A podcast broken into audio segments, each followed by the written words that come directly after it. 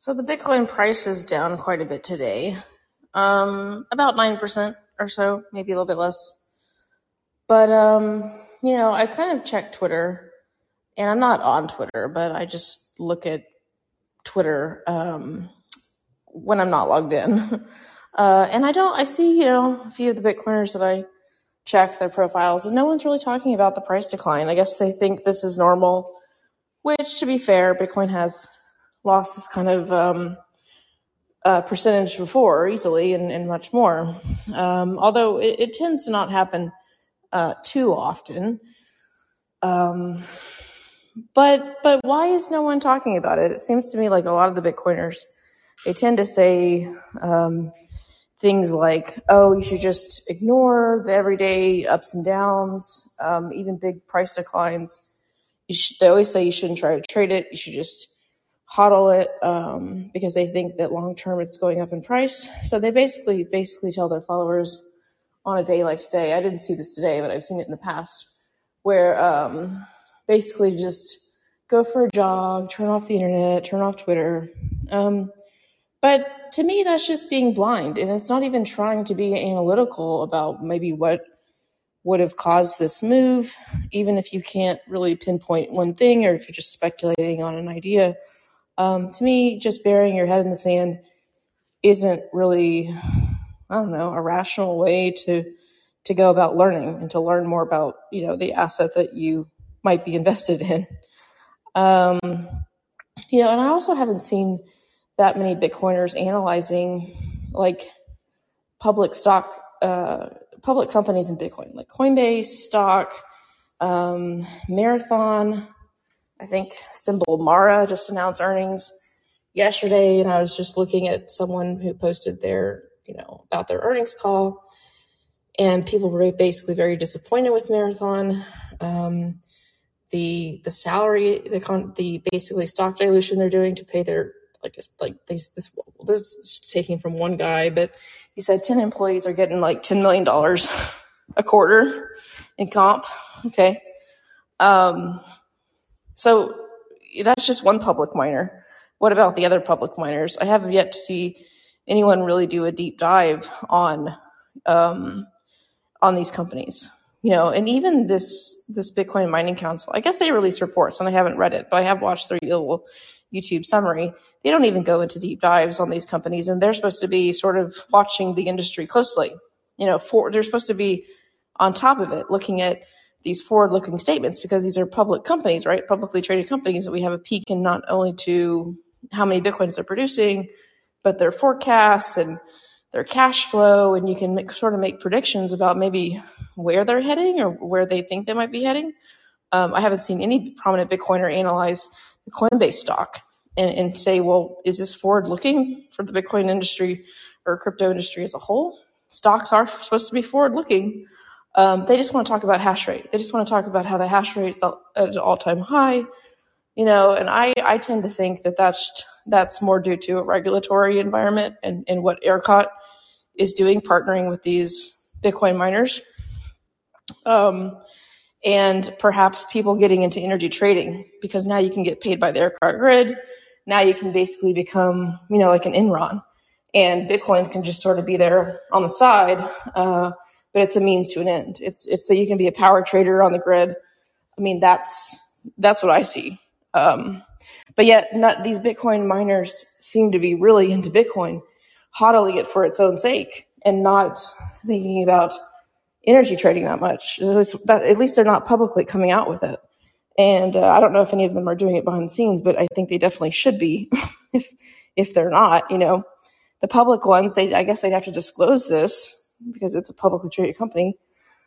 Uh, so if they're not discussing it, maybe they're not doing it, which I think is, is crazy that they're not in their trading power. Um, that's why you have renewables on the grid, right? That's why you want renewables, is because you want these, these volatile spikes in the, in the thing that you're trading, which would be energy, because you know, eventually uh, there's going to be a weather event that the renewables won't be able to produce. You'll have a crazy spike in power price. You'll be able to just sell that contract that you've you've locked in, you know, through your Bitcoin mining. Um, at least, well, you know, of course, the price of Bitcoin is not um, um, you can't really predict it really that, that far out. But I guess it's a gamble like anything else. Uh, but if you assume that Bitcoin is at least going to stay around the same price, maybe, um, then then maybe you can um, just trade power. Or at least you know that you can produce Bitcoin for less than your cost electricity slash machine slash manpower or whatever. Um, and I, I don't know the profitability of that. I'm just kind of guessing that um, they should be absolutely subsidizing their Bitcoin mining with, with power trading, like all the time. Uh, and and I, I don't know, like, why isn't anyone talking about that aspect of how Bitcoin miners could be profitable just trading power? Um,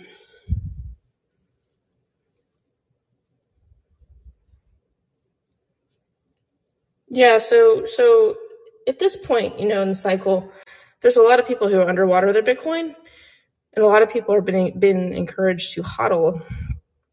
But some people are going to, you know, just be flushed out, and they're going to be looking for people to sue. And uh, because, you know, if they lose money, they're going to be mad. And and this goes to my larger point that how can Bitcoin be money? It drops like nine percent in a day. You want Bitcoin to be a currency, right? Or do you want it to be something that goes up in price that you can just profit off of? You, you sort of have to pick one or the other. I, I think that the Bitcoiners want it both ways. I think they want it to to go up for now in price and then eventually flatten out and be stable, so that it can be so it can fulfill their cur- currency dreams. Yet they're they're but they're they're talking out of both both ears, because they they're pushing for currency status on different countries. Different poor countries. They're trying to get it legal tender around the world, which they are succeeding. And they're also trying to do it on a state level. Um, they're trying to pass legal tender laws at the state level, which basically means it's it's a currency, a medium of exchange, money, and that the government can basically force you to accept it for a debt payment uh, that's owed to you. So, so they want it to be money and currency and a medium of exchange, yet we see the price in the market all over the place dropping uh, like crazy cra- by a crazy amount a day. Um, but then they talk out of their other mouth and they say, well, no, we want Bitcoin to go up in price. It's going to hit a million. It's going to hit five hundred grand. Okay. So, so, so what is it? Like, is, is it going to be stable or is it going to go up? And you have to ask your, ask the question, why is it going to go up? I think they think that, you know, these no coiners out there, one day they'll be converted. And they like to say this, this like, annoying um, statement that, that just makes everyone who's, who doesn't like Bitcoin or who has thought about it like me, been around the space for a while, and come to the conclusion that I don't like it anymore, uh, very, very like kind of annoyed and angry. And that is the statement of, well, people buy, buy Bitcoin, they get Bitcoin at the price they deserve. Meaning that like people who are too stupid to figure out Bitcoin or have reservations about it, eventually they'll sort of be forced to take it. I guess it's because the Bitcoiners want to make it legal tender, right? So they want to force it down your throat. They want to, um, so so basically what this this little cute statement is, oh, well, the person who got it for a dollar, oh, they deserve that. Or they were so much smarter than you. They just happened to be on the mailing list that Satoshi originally gave it to.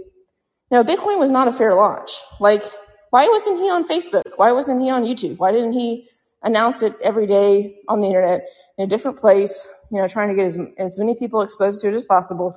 No, he he announced it to a select group of people who, you know, who had the privilege of being on this mailing list. They were at the right place, right time. Luck was involved. You know, you could say a common interest maybe. But beyond that, it wasn't like a fair launch. This would be like saying, oh, I launched it to my private Facebook group, which was about bowling balls, and And, and it was a fair launch. Like, no, you just you just launched it to this select group of people uh, where you had a common interest. Um, that's not necessarily a fair launch, um, you know, or, or at least don't call other things not a fair launch if you, you know that Bitcoin itself was restricted, and, and voluntarily so. This Satoshi guy didn't want to show his face. Facebook was available. Why didn't he go on Facebook? Right? Why didn't he? Why didn't he try his hardest to get more exposure um, to to Bitcoin, to, or to this this launch, right? Um, now, I know what they're going to say. They're going to probably say, well, nobody would have understood it. Nobody would have gotten it except for this small group of people. Well, how do you know? Like, how do you know? And the idea is not that you were exposed to it. Sorry, not that you got it when you see it, saw it. What their whole argument stems on is you could have seen it.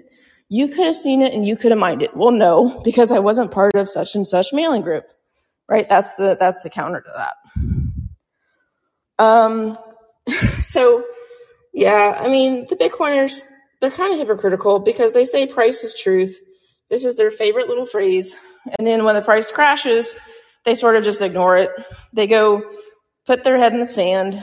Um, and you know, they think it'll go away, but they don't, they don't, again, they're not thinking people. Like if you're, if you're saying to do that, you're not thinking. You've just, you just, just decide to hope and pray. And there's a lot of Bitcoiners that are highly religious. Uh, and those are the people that are probably telling you, go stick your head in the sand. They don't want you to go learn. They don't want you to think for yourself. And what I would encourage you to do is to say, what did the Fed do recently? They, they increased rates, right? They increased rates, not a lot, but that's the path we're on. Now, why is cheap money so fundamental to Bitcoin? Because it's a non-productive activity and it requires all of this new money uh, to come into it to keep propping it up. And that's my opinion. It's mainly the function of this bubble activity. And I do believe there's quite a bit of fraud on top of that, where fraud is not the asset itself. It's what's being said about the asset between two people. One's selling it, one's buying it. And there's like misstatements being made about what this is. And I think a big misstatement about what this is currently is that they think it's money.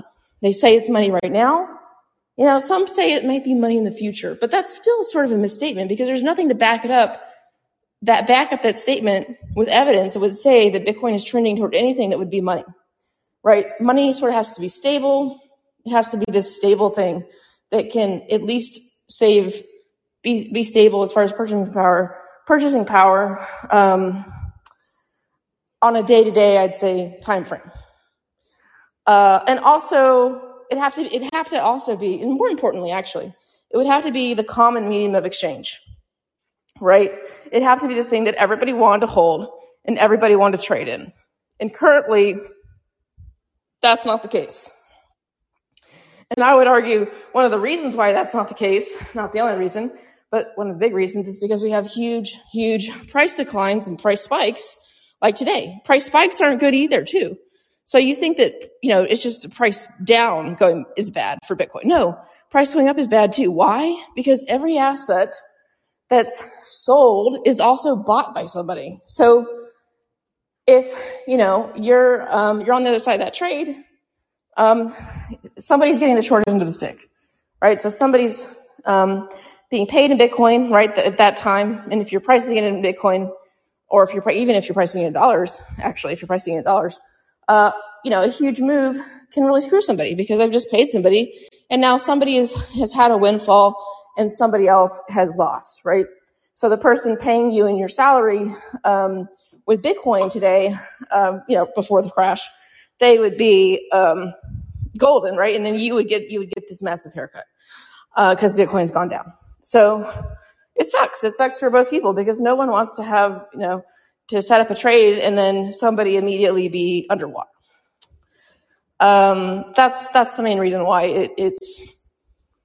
It's not going to be money. And, um, you know, the Bitcoiners, every time they talk about money uh, and, and its future as a currency, um, they're really just, you know, speculating with no evidence. And to me, that's a misstatement. If you're trying to induce people into Bitcoin, which is what they're trying to do, trying to get more people into Bitcoin uh, through these misstatements, um, you open yourself up to liability.